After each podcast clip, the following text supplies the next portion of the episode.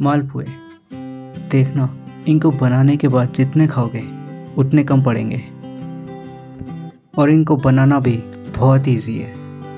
चलिए तो बनाते हैं मालपुए मैं हूँ आपका अपना, हमारा कुक सबसे पहले अपन बैटर बनाएँगे, फिर उसकी चाशनी। बैटर के लिए आपको चाहिए दो गिलास दूध। इससे करीब आराम से दस मालपुए बन जाएँगे। बस अब दूध को तब तक गर्म करना है, जब तक ये दो गिलास दूध करीब एक गिलास नहीं हो जाता। अब इस दूध को एक बोल में ट्रांसफ़र करना है।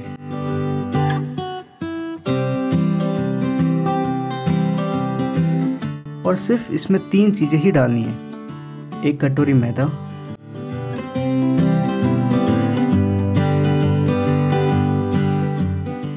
और बिल्कुल थोड़ी सी भीगी हुई केसर।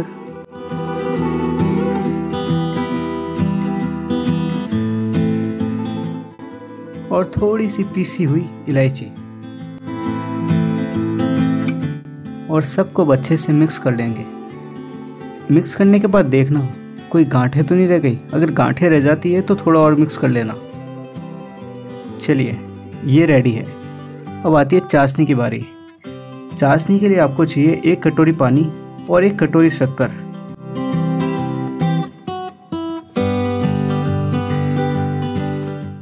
अब मीडियम फ्लेम पे शक्कर घोलने तक इसको पकाना है।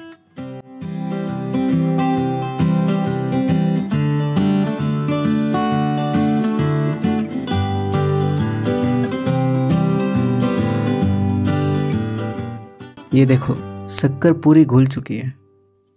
अब अपन इसमें केवल एक चम्मच दूध या फिर एक दो बूंद नींबू का रस, क्योंकि इसको डालने से चाशनी साफ़ हो जाती है।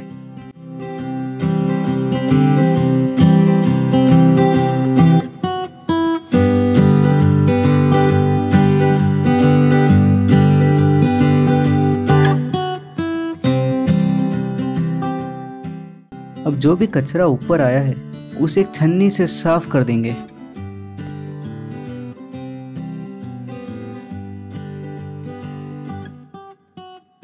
वैसे तो ये रेडी हो चुकी है, लेकिन फिर भी एक बार चेक करने के लिए इसमें एक तार का टेस्ट कर लूँगा।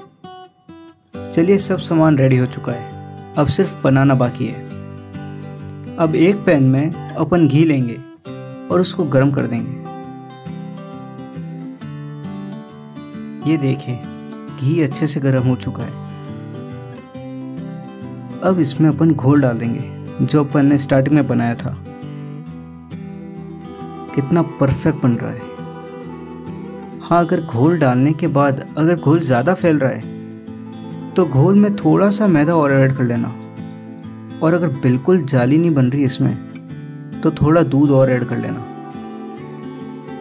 बस, अब दोनों साइड गोल्डन ब्राउन होने तक इसको तलेंगे। और फिर निकाल के हल्की गर्म चाशनी में डुबा देना, पाँच से दस मिनट के लिए। अब ऐसे ही बाकी घोल जो बच गया है उससे और मालपुए बना लेंगे और गरम गरम चाशनी से निकाल के सर्व कर देंगे।